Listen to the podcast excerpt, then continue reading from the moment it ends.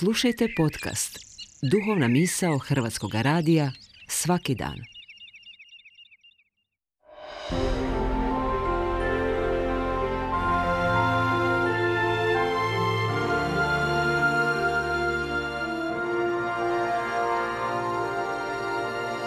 Duhovna misao. Urednica je Blaženka Jančić.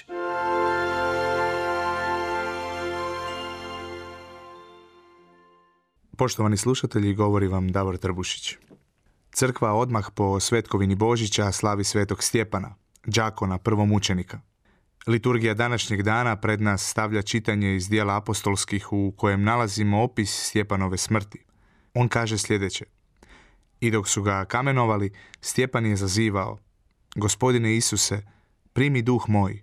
Onda se baci na koljena i povika iza glasa: Gospodine, ne uzmi im ovo za grijeh.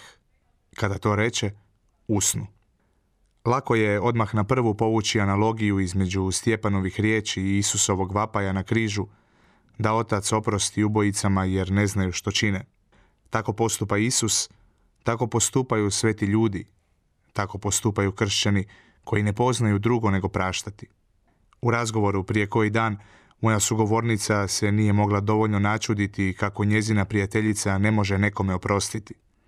Ne može jer, iako je oprost prekrasna stvar, naše snage i naš trud s njim nemaju nikakve veze. I sami znamo da postoje situacije u našim životima kada smo željeni nekome oprostiti, ali nismo uspjeli. U našim životima postoje i događaje iz prošlosti kada smo htjeli oprostiti sebi, a to je samo produbilo našu bijedu.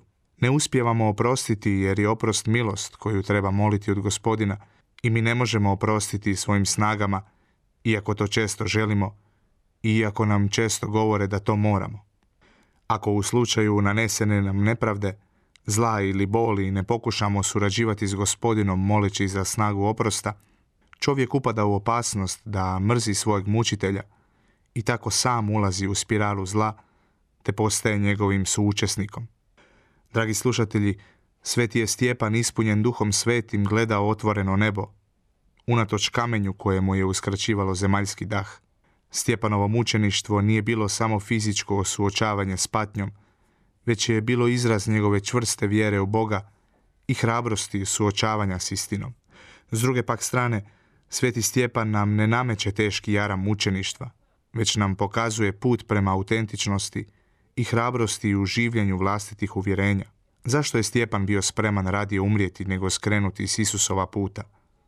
Sama činjenica da postoje ljudi koji su sposobni umirati za velike stvari i slijediti ludost križa, jer nam o tome osim svetog Stjepana govori i čitava plejada svetaca mučenika Katoličke crkve, otvaraju nas za preispitivanje naših prioriteta, odnosa prema našim bližnjima, sebi samima, ali napose prema onima koji nas progone. Osim toga, u vremenu gdje su materijalne stvari često mjera uspjeha, Stjepan nas potiče da se zapitamo: kako mjerimo vrijednost? Što je ono što zaista čini životom ispunjenim? Kako biti sretan već u ovozemaljskom životu? Činjenica je, kaže Fulton Sheen, da svi mi želimo biti savršeno sretni, ali problem je u tome što nismo. Naši su životi, nastavlja, niz razočaranja, udaraca i otrižnjenja, nakon kojih postajemo ili cinici ili vjernici.